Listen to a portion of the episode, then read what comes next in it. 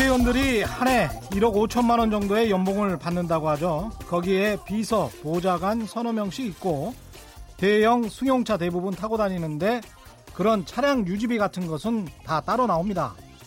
선거 때는 지역구 내려가서 굽신굽신하지만 당선되고 나면 국회 회의장 왔다 갔다, 이권단체들 만나주면서 정치한다고 왔다 갔다, 가끔 꾸벅꾸벅 졸다가 카메라에나 찍히고, 국회의원 자신들 자리보전, 다음 총선과 관련된 거라면 득달같이 민주주의 지킨다면서 드러눕고 행패 부리고 싸움질합니다. 이 사람들 월급 우리나라 중위소득 정도로 확 깎아버리고 대신 자신들이 열심히 일해서 국민들 위해 국회에서 통과시킨 민생 관련 법안 하나당 인센티브 몇십 퍼센트 도입한다면 그러면 저런 헛짓거리 안 하고 국민들 편에서 뭐 하나라도 더 하지 않을까요?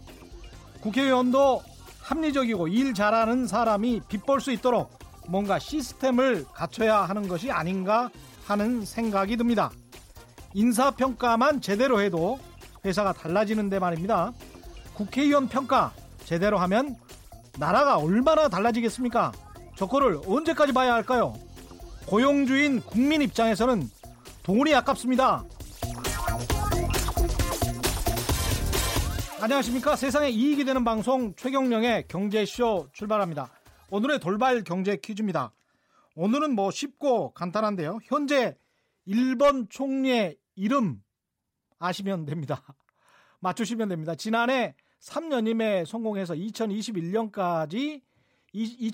9월까지 일본 총리직을 수행을 한다면 역대 최장수 총리가 되는데요.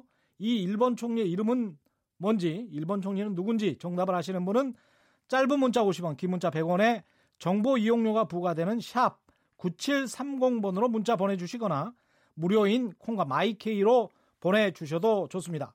정답 보내주신 분들 가운데 5분 선정해서 주방용품 세트 보내드리겠습니다.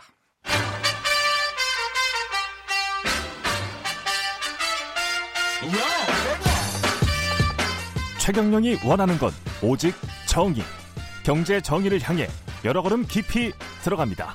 최경영의 경제쇼. 조직이 바뀌어야 미생이 산다. 미생들을 위한 조직문화 개선 프로젝트. 오늘도 김용성 피플앤비즈니스 교수 나오셨습니다. 안녕하십니까? 안녕하세요. 반갑습니다. 예, 반갑습니다. 직원들이 싫어하는 것 중 하나가 이제 회의잖아요. 네. 오늘은 한국 기업의 회의 문화, 여기에 관해서 좀 이야기를 해 주실 거죠? 네, 예. 맞습니다. 예. 우리 직원들이 싫어하는 것들이 뭐 한두 가지가 아닌데요. 예. 그게 몇 가지 꼽아라 그러면 한 5가지 꼽습니다. 첫 번째는 회사 내 인간관계가 힘들다. 인간관계. 네. 두 번째는 시간, 근무 시간이 너무 길다. 아, 근무 시간이 너무 길다. 또 출퇴근에 교통 혼잡이 힘들다. 예. 네 번째 인사고과고요. 예. 마지막으로 꼽히는 게 이제 회의입니다. 아, 다 비슷하군요. 네, 어느 회사나 비슷하죠. 어느 회사나. 네. 예. 그래서 그렇군요. 보통 이제 조직문화 개선 프로젝트라고 하면 대부분 지시 보고 문화를 개선하자 또는 회의 문화를 개선하자 이런 것들을 이야기하죠. 아, 그렇군요. 지시 보고 하는 방식을 좀 개선하고 회의 문화를 개선하자. 그런데 이게 이제 회의 문화에 관심을 갖는 게 직원들이 뭐 불만 많다는 것 때문에 많은 아닐 거고 뭔가 경영 효율성이랄지 생산성 문제랄지 뭐 다른 돈 문제로 결국은 귀결되기 때문에 이 아닐까 그런 생각을 해봅니다. 그렇죠. 예. 기업이 어떤 주제에 관심을 갖는다면 결국에는 돈 문제하고 연결돼 있기 때문인데요. 예. 아마 우리 경영님도 회의 참석하시면서 야, 여기 모인 사람들 몸값이 얼만데 회의를 그렇죠. 이렇게 하나 이런 생각 해보신 적 있으시잖아요. 정말 지루하고 쓸데없는 회의. 네. 그리고 쓸데없는 말을 들어야 되는 회의가 좀 있죠. 네. 어느 조직이나 그런 게 있기 마련인데 그래서 일부 회사들은 회의의 비용을 계산해 보려고 노력을 했습니다. 국내의 한 생명보험 회사는 이미 수년 전부터 회의 비용을 계산하고 있는데요. 예? 간단히 말씀드리면 이겁니다. 예를 들어서 이사 1명, 부장 1명, 과장 2명, 4명이 회의에 참석했다. 예? 각각 연봉이 1억 7,500만 원, 500만 원이라고 하면 예? 이걸 계산하기 쉽게 1년에 2,500시간 일한다고 하면 시급이 4만 원, 3만 원, 2만 원 이렇게 나옵니다. 예. 계산 편하게 제가 이렇게 쉽게 만들어왔는데 그러면 이분들이 1시간 회의를 하면 4만 원 이사와 3만 원 부장 그리고 2만 원 과장 2명이 함께 했으니까 11만 원이 드는 그러네요. 거죠. 에? 그래서 이 회사는 참여하는 사람들의 대략의 연봉을 이제 이렇게 미리 정해놓고 몇 명 참여합니까? 숫자를 곱해서 1시간 11만 원 회의 비용이 듭니다라고 적어놓고 회의를 시작하게 합니다. 아, 그만큼. 그리고 다른 일도 또 못하니까 기회비용이라는 것도 발생하잖아요. 그렇죠. 그 시간에 더 좋은 일을, 가치 있는 일을 했으면 생길 수 있는 가치비용까지, 기회비용까지 계산하면 훨씬 커질 수 있죠. 그렇죠. 그럼 기업 하나에서 그런 낭비가 발생하면 국가경제 전체로 보면 문제가 훨씬 더 심각할 수 있겠습니다. 그렇겠죠. 예. 아직까지는 한국에서 이 국가 통계상으로 잡히지는 않는데 미국의 경우는 소프트웨어 기업이 이런 걸 조사를 하고 있습니다. 아틀라시안이라는 기업인데요. 미국 직장인들이 월 평균 62회 정도 생각보다 많더라고요. 회의를 참석하고 매 회의 시간마다 약 30분간은 본질에서 벗어난 회의를 하거나 딴 이야기를 한다. 그래서 월 31시간 정도 회의로 인한 낭비가 발생하는데 이걸 임금으로 곱해서 계산해 보니 연간 38조 원이라는 계산이 나왔습니다. 38조 원? 네. 어마어마한 낭비네요. 미국의 경제 규모가 크니까 그런 것도 있겠지만 그래도 역시 큰 거죠. 사람들이 이렇게 회의실에서 모여서 뭘 하길래 그렇게 낭비가 심한가요? 회의의 본질로 들어가면 사실 낭비가 없을 텐데 참여하는 사람들한테 물어봤답니다. 회의 시간에 만약에 본질에서 벗어난다면 뭘 합니까? 그랬더니 91%는 딴 생각을 한다. 딴 생각? 네, 집에 놓고 온 물건, 자녀 생각. 또 73%는 회의 중에 문자를 보내거나 메일을 확인한다. 뭐 낙서하거나 뭐 그림 그리는 분들도 가끔 봤어요. 그렇죠. 그리고 무려 39%가 눈치껏 조금 좋은다. 아, 그게 더 나을 수도 있겠습니다. 나중에 가서 일하려면 거기서 좀 졸고. 실제로 회의하다 보면은 뭐 문자 주고 받는 건 좀 그렇다 치더라도 중간에 전화 받겠다고 나가는 경우도 있죠. 그렇죠. 아, 그러면 정말 회의 전체 분위기 맥도 끊고 다른 사람의 시간도 낭비하는 거라고 할 수 있죠. 사실은 하려면 집중적으로 해야 되는 거죠. 네, 맞습니다. 짧은 시간이라도 5분이라도 집중적으로 하고 또 흩어져서 일하고 그래야 되는 건데 개선하는 방법은 뭘까요? 회의 문화를? 사실 우리가 다 알고 있습니다. 근데 이제 그걸 좀 제가 몇 가지로 요약을 해보면 첫 번째, 회의가 이렇게 낭비가 많다면 회의를 할지 말지부터 결정하는 게 중요합니다. 아, 이거 중요합니다. 안 해도 되는 회의 또는 개별적으로도 할 수 있는 업무라면 그냥 그렇게 처리하는 게 더 맞죠. 그래서 실제 제가 컨설팅했던 기업의 경우는 회의 시간을 즉 단위 회의마다 시간을 줄이는 게 아니라 회의 전체를 줄여보자. 그렇게 했는데 효과를 좀 봤고요. 두 번째, 해야 되는 회의라면 목적과 목표를 명확하게 한다. 그렇죠. 목적이라고 하면 이 회의는 왜 하는 거야? 의도를 말하는 거고요. 목표라고 하면 회의가 끝나면 어떤 결과가 나와야 되지? 이게 실용적인 방법을 제가 하나 소개하면 회의 전에 회의록을 쓰는 겁니다. 그래서 이 회의의 목적, 목표. 네. 그리고 이제 쓰다 보면 아직 회의가 안 됐으니 빈칸이 나오겠죠. 이 빈칸을 채우리라 하고 회의에 들어가면 딴 얘기를 안 하게 되죠. 상당히 좋은데요. 그리고 이 분위기 자체도 우리가 워낙 유교적인 사회여서 그런지 제가 어떤 사진을 봤는데 우리나라 방송통신위원회 회의장 사진하고 소통의 가장 핵심이라고 할 수 있는 부처니까요. 거기가. 그렇죠. 미국의 FCC 회의하는 모습하고 보니까 거기는 그냥 자유롭게 아주 좁아요. 사람들끼리의 간격도 굉장히 좁고 그냥 커피 마시면서 그냥 수다 떨듯이 이야기를 하고 벌떡 일어나서 이제 또 가서 일하고 뭐 이러는데 우리는 앞에 뭐 위원장님이 있고 이렇게 그 공간이 굉장히 넓어가지고 거의 뭐 샤우팅을 해야 될 만큼 외쳐야 될 만큼 중간에 뻥 뚫려 있습니다. 그리고 도열하듯이 옆으로 쭉 서 계시죠. 앉아 계시고. 위원들이 서 계시고 뒤에 또 배석해서 또 사무처 뭐 직원들이 뭘 적고 뭐 이러니까 이걸 무슨 말을 하라는 건지 말라는 건지 그러니까 뭘 써와가지고 그냥 형식적으로 읽기만 하고 뭐 그렇게 넘어가는 거거든요. 실제로 보면은 비공식적으로 밖에 나가면서 속닥속닥이라고 하죠. 그러면서 그냥 어떤 의사결정이 이루어지는 어떻게 보면 반칙 플레이 같기도 하고 참 이상합니다. 문제가. 그래서 사실은 미국인들도 또는 뭐 유럽인들도 회의를 하면서 낭비 요소가 있긴 있겠죠. 예. 그리고 그들도 그 고민을 했을 거고. 예. 제가 만났던 한 기업의 경우는 그래서 회의를 두 종류로 나누는데요. 하나는 정보 공유 회의냐, 의사결정 회의냐 이렇게 나누는데 차이점이 뭡니까? 라고 물어봤더니 정보 공유 회의 때는 예. 가서 들으면 되는 겁니다. 예. 그러니까 편한 마음으로 가는 거죠. 그렇죠. 근데 의사결정 회의 때는 이해관계가 충돌하는 사람끼리 모여서 토론 끝에 결정을 하는 거라 사전에 자료를 준비하고 공부하고 오라는 말이었습니다.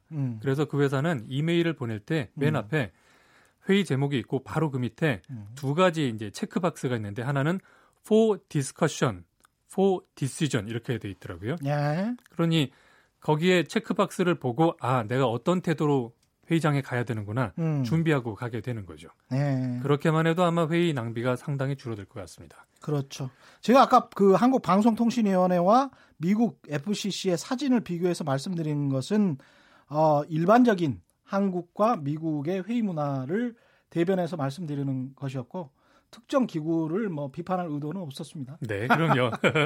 결국 문제는 이제 리더 같은데요. 방법이 있더라도 리더가 이걸 회의 문화를 이렇게 개선합시다 라고 이야기를 해도 무시해버리면 아무 소용이 없지 않습니까? 네. 네. 사실 그게 가장 어려운 부분인데 회의 문화가 안 좋은 것 때문에 고통을 받는 분들은 리더가 아니시기 때문에 예. 리더분들은 이것 때문에 바꿔야 될 동기가 없습니다. 예. 그래서 일부 기업들은 리더십 다면 진단 항목에다가 꼭 회의 문화를 집어넣는데 이걸 통해서라도 직원들의 피드백을 받으라는 거죠. 그래서 회의의 횟수, 길이, 또 회의 자체의 품질을 평가하게 되는데 이런 데서는 개별적으로 피드백을 줄 때 우리 이제 아파트 단지에서 전기요금 요즘은 우리 집 전기요금하고 아파트 평균 나오죠. 예. 그런 식으로 우리 김모 팀장님의 회의에 대한 평가와 전체 평균을 비교해드리면서 이런 부분을 바꾸십시오라고 이제 쿡쿡 찔러드리는 거고요. 만약 그래도 안 바뀐다. 그러면 이제 인사팀이 나서서 예. 해당 팀장의 상사에게 이분 이거 코칭해 주시라 또는 인사고과에 반영해 주시라 라고 해서 압박을 하는 것이 지금으로서는 가장 현실적인 방법입니다. 예. 오늘 말씀은 여기까지 듣겠습니다. 지금까지 김용성 피플앤비즈니스 교수와 함께했습니다. 고맙습니다. 고맙습니다. 예.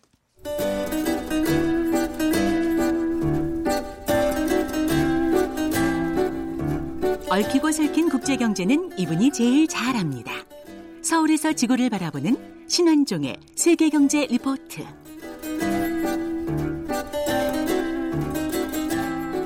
세계 경제 흐름을 짚어보고 글로벌 시장을 분석하는 세계 경제 리포트 NH투자증권 FICC 리서치센터 신환종 센터장과 함께 하겠습니다.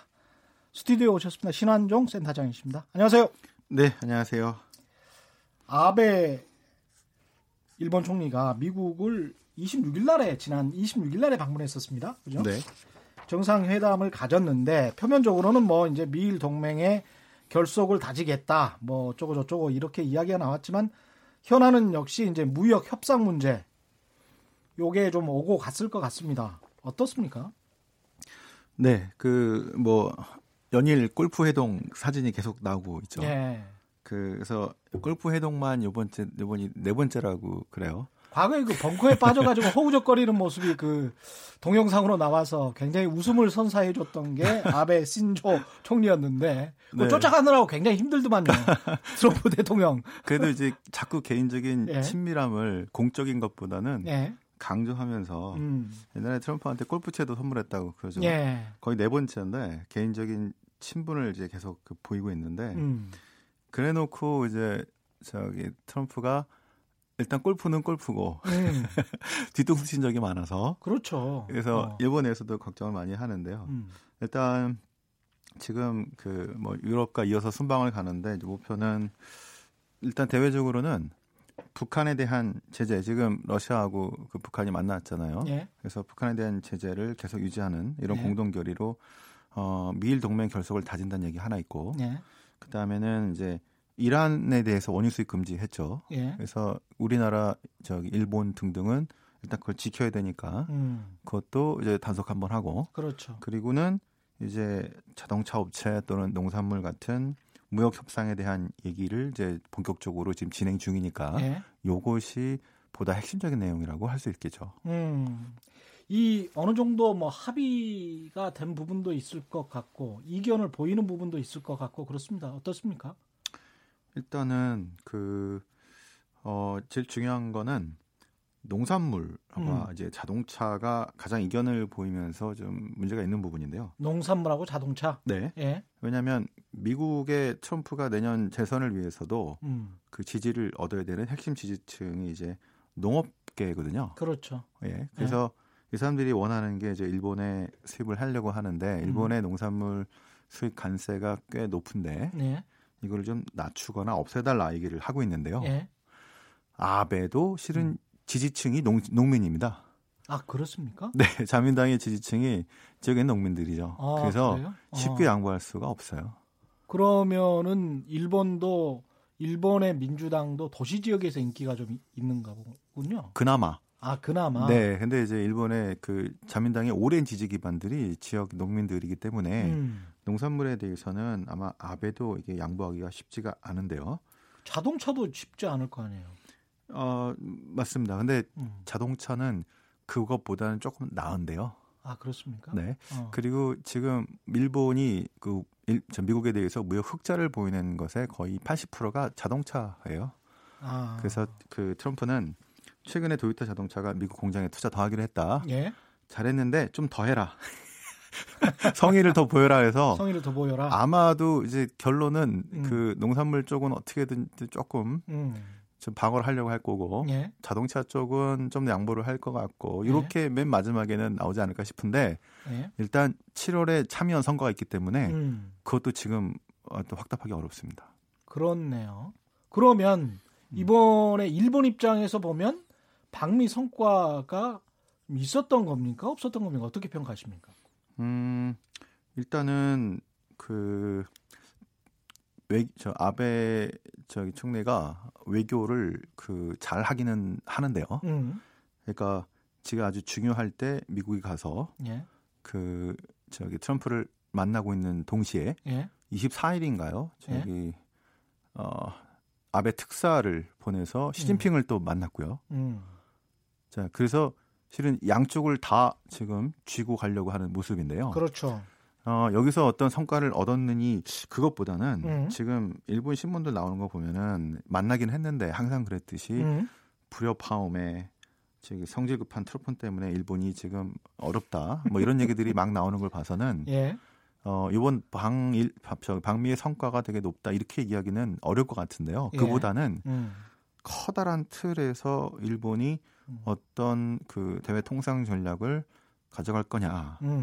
그 미국이 만들려고 하는 그 새로운 세계 무역 질서에서 일본이 어떤 포지션을 취하려고 하고 거기서 옛날처럼 85년에 플라자 합의를 당하고 예. 관세 막 당했던 것처럼 예. 만만하지 않다는 것을 보여주기 위해서 전방위로 뛰고 있는 이런 모습을 보여주기 때문에 예, 전체적인 맥락에서 좀 평가를 해야 된다고 생각을 하는 거예요. 근데 트럼프 미국 대통령 그 행정부도 하는 게 이게 무슨 자유무역이라는 게 싼 값에 좋은 품질의 제품을 만들어서 그쪽 소비자한테 잘 팔리면 이게 어쩔 수 없는 건데 말입니다. 이거를 이런 식으로 무슨 보호무역 조치를 할 것처럼 이야기를 하고 관세 부과하고 이런 거는 판 자체를 흔들어버리는 것 같으니까 네. 참 우습습니다. 그런데 이제 어떻게 보면 지금 미국에 다 힘이 약하니까 잘 보일 수밖에 없는 상황이잖아요. 네. 중국도 그렇고 일본도 그렇고 그렇지만 트럼프 대통령 입장에서도 당장 내년이 대통령 선거란 말이죠. 네. 그럼 트럼프 대통령 입장에서도 뭔가 성과가 있어야 되는 상황이고 마구 협박만 하고 힘으로만 외교를 펼쳐서 모든 것을 이끌어낼 수는 없는 상황이니까 어떤 지점에서 만날 것 같기도 하다 그런 생각이 드는데요. 그렇죠. 트럼프가 내년 그러니까 지금 올해와 내년에 가장 중요한 어떤 이벤트가 내년 11월에 있을 미국 대선인데요. 예. 그 대선을 위해서 트럼프가 어떻게 할 거냐에 따라서 세계 금융시장이 지금 막 엄청나게 움직이고 있는 상황인데 예. 그중에 지금 미국 기업들이 좋은 환경을 만들어주기 위해서 첫 번째로 금리는 낮아야 되는 것이고 예. 높으면 안 되고 예. 유가도 절대 높으면 안 되고 예. 그래서 65달러 넘어가면은 자꾸 내리라고 하고 네. 있고 50달러 너무 내려가면은 그 쉘 업체들이 BP가 안 맞으니까 안 네. 되고 하니 50에서 65달러 정도 유지하게 하고 그다음에 또 중요한 게 달러 약세인데요. 네. 이게 실은 그 세 가지 그 이제 저 뭐죠 골디락스의 되게 중요한 세 가지 저금리, 저유가, 달러 약세인데 네. 두 개는 되는데 네. 달러 역시 약세가 잘 안 됩니다. 네. 유럽이 저번에 말씀드린처럼 좋지를 않아서 네.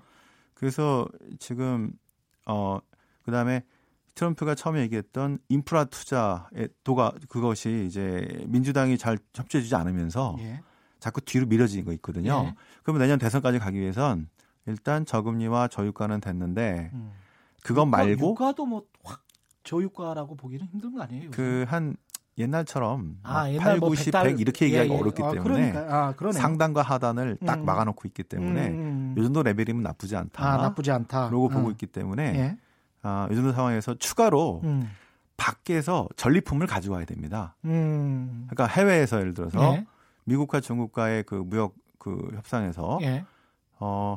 아주 엄청난 거를 요구하기는 어렵지만 앞으로 주의하겠지만 예. 일단 스몰 딜로 예. 중국이랑 무역 그 수지 적자를 줄이기로 했고 뭐 그다음에 공정 무역하기로 하고 제도 개선하고 지적 재산권 그다음에 또 뭐죠? 하여튼 등등 저 금융시장 개방하고 예. 그 전에 어떤 대통령도 하지 못했던 그런 업적을 만들었다. 예. 자 이렇게 해서 내년 선거로 들어가게 되기 때문에 예. 하나씩 챙길 텐데요. 예. 이제 그 중에 이제 우리 북미 정상회담 같은 문제도 좀 있겠죠. 그럴 수도 있죠. 따라서 예. 그 다음에 이제 일본하고도 예. 뭔가를 얻어내야 되겠고요. 그리고 뭐 유럽하고도 이제 관세 등등을 통해서 얻어내려고 할 텐데 요거는 특히 관세 문제는. 요 트럼프 선거도 있지만 보다 큰 틀에서 예. 80년대 레이건에서 시작했던 관세 부과 그다음에 플라자 합의 같은 환율의 강세로 일본 독일을 만들어버린 것. 예. 근데 결국 그걸로 끝난 게 아니라 그 한 15년 걸려서 그 트럼프까지 클린턴까지 이어지면서 결국에는 세계 무역 질서를 우루과이 라운드와 WTO라는 예. 진짜 지들 맘대로 뒤집어 엎고서 끝났다는 것처럼. 예.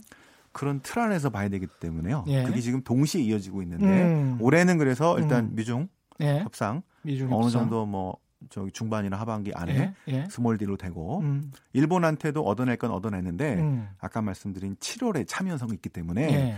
일본으로서는 절대 받아들일 수 없고요. 7월 끝내야 됩니다. 7월까지만 참아달라 이렇게 이야기했었을 수도 있네요. 그럴 수도 있고요. 이게 시작이 4월이기 때문에 예. 작년 9월에 얘기를 했고 4월부터 협상을 시작했는데 5월이 끝나는 거는 좀 그렇고요. 예. 7월이 끝나서 양보하더라도 왜냐하면 요 참여 선거가 이제 그 중요한 거는 그 아베가 이번 참여 선거에서 3분의 2 의석을 만약에 확보하게 되면은요. 예. 그 개헌으로 한번 해볼 수 있습니다. 그래요? 네. 그러니까 이게 내일부터. 예. 일본이 이제 89년부터 시작된 헤이세이 시대, 그죠? 이거를 이제 끝내고 예. 새로운 연호로 레이와 시대로 이제 들어가죠. 예. 그래서 그 레이와 시대 때 연호를 고치하고 새 일왕으로 즉위를 하고 이렇게 되면서 새로운 일본, 그 다음에 정상 국가, 개헌. 그래서 앞으로는 평화헌법 규정을 막 바꿔서. 자위대 존재를 뭐 만들고 전쟁 강력 국가로 만들려고 하는 이런 생각들을 자꾸 갖고 있기 때문에 요번에 참여한 선거가 실은 되게 중요한데요. 3분의 2 이상을 의석을 확보해야 되는데 요번에 절반만 바꿉니다. 그래서 요번에 7월까지 만약에 잘 되면은 그 3분의 2 이상을 받게 되면은 그 아베한테 뭐 양보를 그 다음에 미국한테 좀 하더라도 힘이 생기는 이런 상황이기 때문에 저도 예상은 최소한 7월 이후로 밀 것 같다. 그럼 그렇게 밀린다고 하더라도 미국산 농산물에 대한 관세 철폐와 특히 이제 일본 자동차에 대한 관세 부과를 하게 되면 우리 자동차도 이게 피할 수가 없는 거 아닌가 그런 걱정도 듭니다. 네, 근데 마명님도 그런 말씀하셨군요. 우리나라 자동차에 대한 관세 부과는 어떻게 될까요? 예. 그게 지금 이슈인데요. 우리는 뭐 이미 한미 자유무역협정 FTA를 개정했기 때문에 예. 그래서 자동차 부분도 일부 양보하긴 했죠. 그래서 올해 1월부터 이미 개정된 걸로 시행하고는 있는데 우리도 했고 멕시코, 캐나다의 USMCA 여기도 멕시코에 대해서도 일단 무역협정 했거든요. 예. 그런데 트럼프가 멕시코 지난번에 불법 이민들 문제 때문에 여기 성의를 보이지 않으면 자동차 관세 때릴 수도 있다.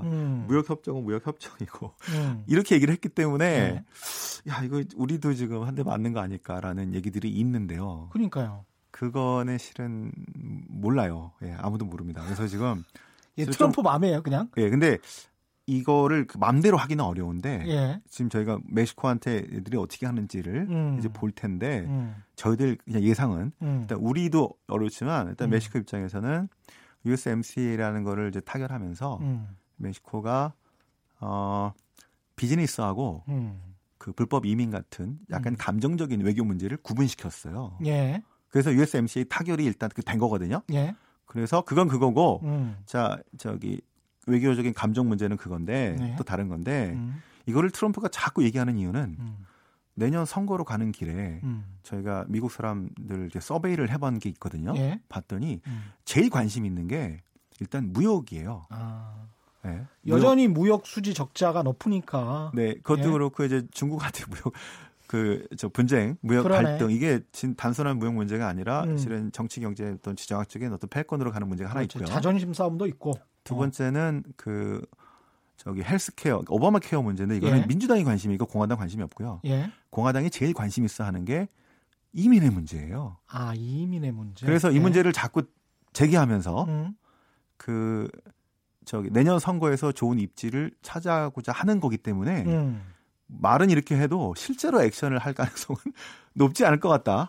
그래서 멕시코의 환율을 보면서 저희들이 그거를 계속 체크를 하고 있는데 실제 말은 그렇게 하지만 통화가 엄청나게 절하되거나 이게 아니기 때문에 그 협정하고 나서 관세 때리는 게 이게 쉽지 않을 것 같다는 거를 멕시코 케이스를 보면서 우리가 한국도 그렇게 하지 않을까 생각은 하고 있는데 워낙 이게 돌출적인 사람이라서 그래서 조금 우려는 하고 있습니다만 자 이게 뭐 현실화 확 된다 이렇게 얘기하기는 어려운 이런 상황이다라고 볼 수 있을 것 같습니다.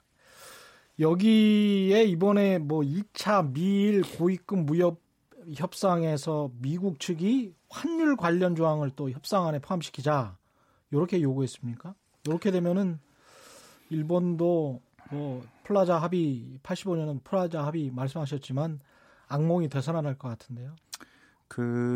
아마도 그럴 수도 있을 것 같긴 한데요. 그래서 금융시장에서는 다른 액션이 만만치가 않기 때문에 환율이 2011년, 12년이죠. 예. 그때 아베가 등장하면서 아베노믹스로 무제한 양적 완화를 하게 되면서 예. 엔화가 계속 약세로 갔거든요. 그랬습니다. 예. 근데 어떻게 보면은 오바마 정부가요. 그때 그걸 어느 정도 용인했다고 할 수 있을 겁니다. 그러니까 아마도 양적 완화가 원래 일본에서 먼저 했던 정책이고요. 예. 미국이 좀 무리한 이런 정책을 쓰는데 같은 액션을 하는 그것들의 어떤 동조도 좀 필요했을 테고요. 예. 그리고 실은 그때 미국채 투자라든가 여러 가지 미국 투자를 많이 했었고 하면서 용인을 받은 게 있는데 예. 트럼프는 용인하지 않겠다는 얘기고요. 예. 그래서 환율에 대한 얘기가 나올 수는 있을 것 같습니다. 그러면 이제 아베는 내수 부양 정책으로 85년 80년 후반처럼 가긴 가야 되는데 예. 아마 지금이 이게 쉽지 않은 상황이라서 환율도 만만치가 않습니다. 그래서 지금 엔화 환율 보면은 한쪽 방향으로 그렇게 움직이고 있지는 않아요. 그렇죠. 네. 예. 그래서 그런 거 아닐까라는 생각이 있는데 아마 이것도 시간을 계속 끌어가면서 할 것 같고요. 아직은 유동적이다. 네네. 만약에 엔화가 강세로 가면 우리 입장에서는 경쟁 상품들이 좀 많고 그러니까 네. 조금 좀 유리하지 않을까 그런 생각도 해봅니다. 그런 가능성도 있습니다. 예. 차라든가 예. 경쟁 상품들이 좀 더 나을 가능성이 있는데요. 이게 2010년, 9년, 10년, 11년쯤 예. 차화정 막 잘 나갈 때. 예, 그렇죠. 네, 예. 그때 중국 특수와 일본 특수였는데 일본의 엔화 강세, 그다음에 중국 특수 등등이었는데 예. 그러니까 그때가 실은 특이한 거였죠. 예, 지금 실은 그런 것들이 없어지니까 예. 맨 얼굴로 예. 화장기 없는 맨 얼굴로 이제 하다 보니까 맨 실력이 드러난 건데요. 그렇죠. 예, 너무 거기에 또 의존하기보다는 일단 우리 경쟁력을 키우는 데 좀 집중할 필요가 있을 것 같다 생각이 듭니다. 마지막으로 이번 미일 정상회담에서 우리가 또 주목해야 될 게 세계 무역기구 WTO에서 일본이 졌단 말이죠. 후쿠시마 네. 수산물 분쟁에서 졌어요. 그런데 아베 총리가 이제 유럽 정상들에게 뭐 WTO 개혁이 필요하다라고 했다가 이번에 트럼프 대통령에게도 이 문제를 호소를 했습니다. 네. 국제기구에서 재판받아서 져놓고 강대국들에게 가서 또 뭐 어떻게 해달라고 하는 모양새인데 우리로서는 상당히 불쾌합니다. 이러면. 그렇죠. 근데 네. 아마도 WTO는 개혁에 대한 압박을 계속 받을 것 같은데요. 이미 트럼프가 이 얘기를 했고요. 네. 아마 유럽에서는 아베 얘기가 먹히지 않을 텐데 트럼프는 받아들일 가능성이 높고요. 아, 그렇군요. 왜냐하면 트럼프 자체가 WTO를 인정하지 않고 예. 이제 WTO를 WTO의 7명의 분쟁 조정하는 판사가 있는데 예. 4명이 임기가 끝났습니다. 근데 미국이 반대해서 선출이 안 되고 있는 상황이고요. 3명 남았는데 1명이 임기가 올해 끝나요. 이렇게 점점 미용지물로 만들어 버리면서 왜냐하면 가트에서 WTO로 맘대로 바꾼 것도 미국이고요. 왜 가트에서 있었던 금융 서비스, 법률 서비스, 그다음에 농업, 지적재산권 다 빠져 있는데 이거를 예. 한꺼번에 집어넣은 거고요. 예. 그렇게 가면은 미국한테 유리할 줄 알았더니 예. 중국이 유리하다는 겁니다. 예. 그래서 역할을 못 하니까 자 개혁하든지 아니면 뭐 하지 말든지 예. 자 지금 이렇게 나오기 때문에 아마 지금 일본이 미국 트럼프 쪽에 지금 편성하고 있다고 보여지겠고요. 이런 식으로. WTO 개편이라는 방식으로 가거나 지금 무용지물로 만들면서 미국이 잘하는 양자 협상으로 나프타, USMCA, 그다음에 중국과 협상, 예? 유럽과 그다음에 일본과 이런 식으로 해서 세계 무역 질서를 한번 바꿔보려는 이런 시도인데 지난번에도 그랬고 한 15년 걸렸어요. 이 시작이라고 볼 수 있을 것 같습니다. 계속 불안하고 유동적인 장세는 계속될 것 같습니다. 오늘 말씀 감사합니다. 지금까지 NH투자증권 FICC 리서치센터 신환종 센터장과 함께했습니다. 고맙습니다. 고맙습니다. 예. 헤드라인 뉴스입니다. 문재인 대통령이 오늘 삼성전자 화성사업장에서 열린 시스템 반도체 비전 선포식에 참석해 정부가 시스템 반도체 사업을 집중 육성해 경제 성장의 새로운 동력으로 삼겠다는 청사진을 밝혔습니다.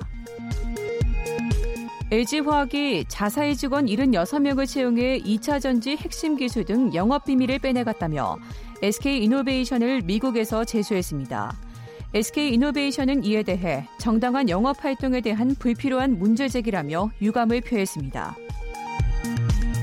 협력업체 소속 비정규직 근로자를 불법하게 난 혐의를 받는 한국GM에 대해 고용노동부 인천 북부지청이 오늘 오전 한국GM 본사 본관 사무실 등을 압수수색했습니다. 한국인 사업가가 이탈리아에서 암호화폐를 현금으로 환전하고 받은 유로화가 위조 지폐였다는 사실이 접수돼 경찰이 수사에 나섰습니다. 지금까지 헤드라인 뉴스 정한나였습니다. 오늘의 돌발 경제 퀴즈 한 번 더 내드리겠습니다. 아주 간단하고 쉽습니다. 현재 일본 총리 지난해 3년임에 성공해서 2021년 9월까지 일본 총리로 별일이 없으면 있게 됩니다. 그렇게 되면은 역대 최장수 일본 총리가 됩니다. 이 사람은 누군지 이름을 말해주시면 됩니다. 정답 아시는 분은 짧은 문자 50원, 긴 문자 100원에 정보 이용료가 부과되는 샵 9730번으로 문자 보내주시거나 무료인 콩과 마이케이로 보내주셔도 좋습니다. 정답 보내주신 분들 가운데 5분 선정해서 주방용품 세트 보내드리겠습니다. 문자가 많이 와 있습니다. 8691님, 어디 나라처럼 국회의원들도 출근카드 찍어야 합니다. 직장인들 찍는 것처럼 찍었으면 좋겠습니다. 일한 만큼 세비도 받아야죠. 저도 찬성입니다. 0655님, 3646님, 8090님, 8949님, 7177님 등 정말 많은 분들이 오늘 오프닝에 공감해 주셨습니다. 8144님, 친일 청산만 제대로 됐어도 우리나라 도덕성이 무너지진 않았을 겁니다. 늦었지만 언젠간 친일 청산해야 합니다. 예, 저도 그렇게 되기를 바랍니다. 박은영님, 오늘 정답, 그 사람 늘 느끼는 거지만 중거 없이 밉네요. 저도 밉습니다. 예, 오늘 말씀 고맙습니다.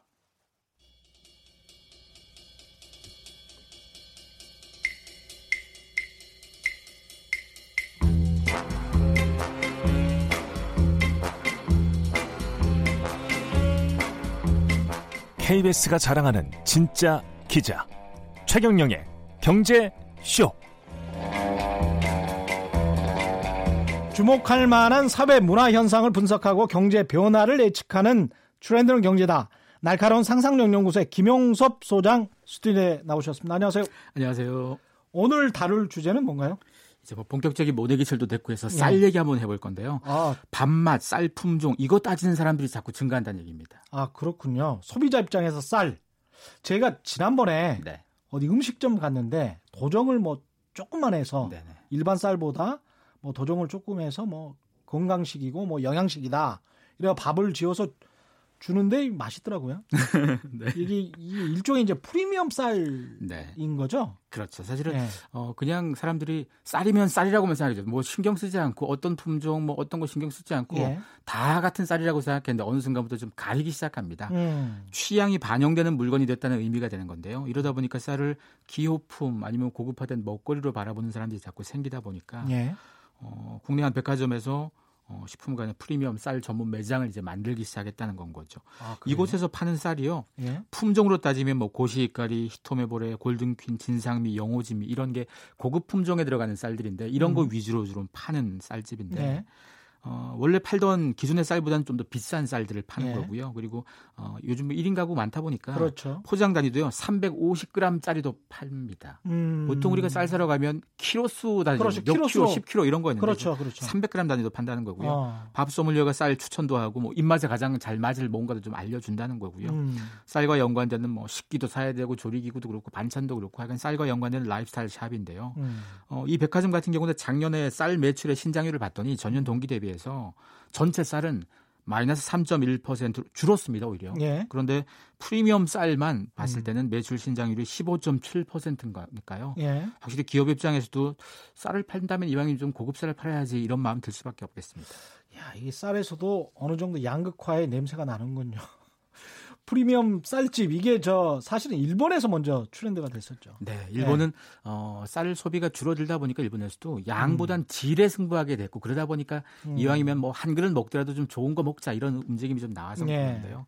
2013년부터 만들어진 이 프리미엄 쌀집이 시작된 다음에 일본에서 반응이 좋다 보니까 일본의 수많은 기업들이 쌀집을 많이 차렸거든요. 그래서 쌀과 관련된 라이프스타일 샵들이 만들어졌고 입맛에 맞는 쌀을 가려내는 작업들이 굉장히 좀 많이 신경 썼습니다. 그래서 각자 내 입맛에는 어떤 품종이 맞고 어떤 원산지가 맞고 이걸 아는 사람이 점점 많아졌다는 의미가 되는 거고요. 이게 일본만 그런 게 아니고 뭐 독일, 대만이라든가 쌀과 연관되는 쌀 소비가 좀 많은 나라들일수록 이런 라이프스타일 샵들이 자꾸 만들어지고요. 쌀 소비가 줄어드는 상황에서 이제 양보다 질로 넘어가는 시장이 좀 된다는 의미도 되는 거니까 고급 품질의 쌀 수도 있겠습니다. 그렇죠. 와인 뭐 소믈리에라고 우리가 그랬나요? 맞습니다. 그런 것처럼 쌀 소믈리에 이게 나올 수도 있겠습니다. 그런 게 나와 있기도 하고요. 사실 그만큼 그런 게 나왔다는 얘기는 쌀도 그냥 먹지 않고 따져서 먹겠다는 거니까 농민들이 재배할 때도 모든 쌀이 똑같은 쌀이 아닌 건 거잖아요. 그래서 각기의 차별성이 필요해지는 시대가 된다는 거죠. 이게 일본뿐만이 아니고 국내에서도 이렇게 고급 쌀, 기능성 쌀 시장 가능성이 커질 수 있겠습니다. 네, 충분히 커지고 있는데요. 쌀 중에서 한 온라인 마켓에서 이 조선양미라는 브랜드로 파는 쌀이 하나 있는데요. 이게 2019년 3월 판매량이 전년 동월 대비해서 270% 늘었습니다. 270%? 네, 한 3배쯤 는 건데요. 이 브랜드의 품종, 골든퀸 사무라는 이 품종을 만든 육종업체에 따르면요. 이게 작년에 한 600억 정도 매출을 가진 품종이었다고 하는데요.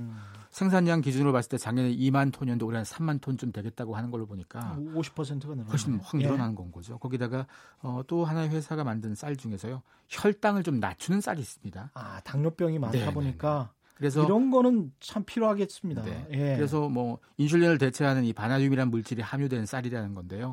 이게 4kg에 6만 원 정도 된다고 해요.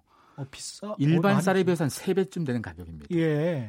이래도 잘 팔린다고 하는 걸로 봐서는 확실히 국내에서도 쌀이라고 다 같은 쌀이 아니고 고급화되고 기능화된 것들은 이제는 소비하는 소비자가 그만큼 생겨났다는 의미가 되는 겁니다. 그렇죠. 당뇨병 환자도 많고 당뇨병 잠재적으로 의심되는 사람들도 많기 때문에 아, 이런 거는 또 아이디어네요. 이 쌀을 구입할 때 가격보다 이제 맛을 중요하게 생각하는 소비자들도 많습니까? 네. 한국농촌경제연구원에서 2018 식품 소비 행태 조사 이 한 건 있는데요. 매년 이 조사를 하게 되면 품질하고 맛을 얘기한 사람은 점점 높아지고요. 가격을 얘기한 사람은 점점 낮아지고 있어요. 이 비율 자체가. 그런데 품질이 전체 100% 중에서 33.2%, 맛이 30.5%, 가격이 17.5%인데요. 그리고 안전성이 9.9% 이 순서가 되는 건데 확실히 가격이 차지하는 비중이 굉장히 낮습니다. 전체에선. 그러네요. 품질하고 맛이 차지하는 비중이 훨씬 높이 되는 거고 그만큼 사람들이 쌀 먹을 때에 대한 관점 자체가 많이 바뀌고 있다는 걸 보여주고 있습니다. 예.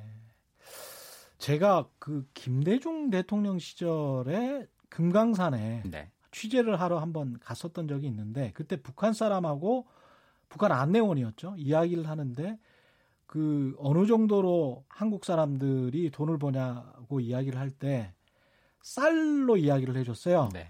쌀로 한 달에 뭐 한 20가마니에서 한 30가마니 정도 번다라고 이야기를 하니까 굉장히 놀래더만요. 굉장히 놀래더만요. 그분들은 아직도 이제 그 고기, 그다음에 이밥이라고 쌀밥 이런 거에 굉장히 그 어떤 부의 가치를 두는 그런 상황인데 우리는 이제 전혀 그 다음 단계로 지금 진입하고 있습니다. 소비자들이 쌀 품종도 지금 일일이 따져서 사는 상황이잖아요. 네. 아까 그 같은 조사에 따르면요. 예. 쌀 구입할 때 확인하는 정보 우선순위를 봤더니 생산 지역을 확인한다는 게 20.9%인데요. 이게 2017년 조사 때는 15.6%였습니다. 그리고 품종을 보겠다는 것도요. 2017년에는 17.3에서 2018년 조사에 19.1로 늘었고요. 네. 원산지도 15.9에서 16.8로 늘었습니다. 사실 우리가 쌀을 살 때요.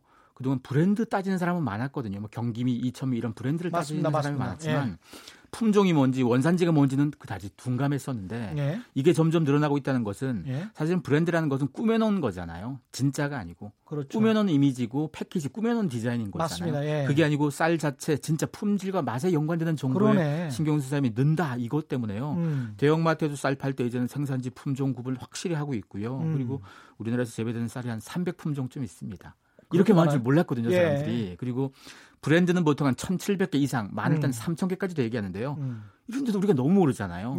너무 모르고 살았다는 얘기는 그만큼 쌀맛에 민감하지 않고 반찬 맛, 요리 맛으로 우리가 이제까지 밥 먹었다는 얘기도 될 수 있습니다. 그런데 그만큼 많은 사람들이 품질, 원산지 따지는 거니까 앞으로는 더 이런 흐름들이 만들어지겠죠. 쌀 등급 표시제 의무화 같은 게 이제 소고기 등급제 같은 거잖아요. 원뿔, 투뿔 뭐 하는 거. 네, 이 등급제가 사실은 2016년부터 시작된 건데요.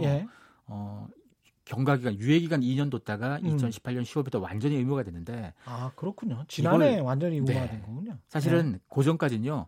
검사를 안 받을 수도 있었습니다. 아, 그래요? 검사 안 받는 게 거의 70% 정도였습니다. 그러다 보니까 검사를 받아야지 이게 상품이 좋은지 뭐 특상, 품질 이렇게 나눠지는데 그것도 안 받는 게 대부분이었다는 얘기는 검사가 없다는 게 이런 의미가 되는 건데요. 사실 쌀에 보통 그 깨진 쌀, 쌀알이라 그러죠. 쌀알의 비율에 따라서 특상, 보통 이게 나눠서 표시해야 되는데 이것도 사실 과거에는 별로 안 지켰다 보니까 한국의 쌀이 상대적으로 다른 나라에 비해서 완전미라 그러죠. 형태가 온전하고 상처 없는 쌀의 비율이 미국이나 일본 쌀은 90% 정도인데 우리는 한 60에서 70% 정도였다고 합니다. 아, 그랬군요. 이 표시제가 이제 정착되면 확실히 우리도 높아지겠죠. 그리고 쌀맛에 영향 주는 게 단백질 함량도 있는데요. 이것도 표시사항이었지만 과거에는 전혀 없었다고 합니다. 그래서 이런 부분들이 바꿔지고 쌀 등급 표시제가 의무화되고 나니까 거의 대부분 쌀을 뭐 이제는 다 검사도 하고 표시도 지금 하고 있다는 겁니다. 일본에서는 쌀 맛에 대한 등급도 따로 있습니까? 네. 보통 이렇게 정부에서 정한 거 말고 민간에서 사실은 각 품종별로 쌀을 먹어보고 뭐가 맛있는지를 또 가려내는 작업들이 되는 거니까요. 이것도 5개 등급으로 나눠서 가장 맛있는 쌀이 어떤 품종이고 어떤 원산지인지 이걸 다 알려주다 보니까 사실은 소비자 입장에서는 이런 걸 민감하게 바라보고 쌀을 또 살 수 있는 거고요. 신뢰가 있겠네요. 이제까지 한국에서는 주로 뭐 식량으로서의 쌀을 봤으니까 영양이 어떠냐, 한 끼 뭐 포만감 이것만 따졌다면 이제는 미각으로 따지기 시작한다는 거고요. 안타까운 것은 우리나라에서 인기 있는 고급 품종 쌀 중에 일본 품종들이 꽤 있습니다. 이게 또 다 라이선스가 있는 거라서. 그렇죠. 이것도 중요한 자산입니다. 예, 오늘 말씀 감사합니다. 날카로운 상상력 연구소의 김용섭 소장과 함께했습니다. 고맙습니다. 고맙습니다. 오늘 돌발 경제 퀴즈 정답은 아베였고요. 많은 분들이 정답 보내주셨습니다. 당첨자는 인터넷 홈페이지에서 확인할 수 있고요. 제작진이 또 직접 연락드리겠습니다. 저는 KBS 최경령 기자였고요. 내일 4시 10분에 다시 찾아뵙겠습니다. 지금까지 세상에 이익이 되는 방송 최경룡의 경제쇼였습니다. 고맙습니다.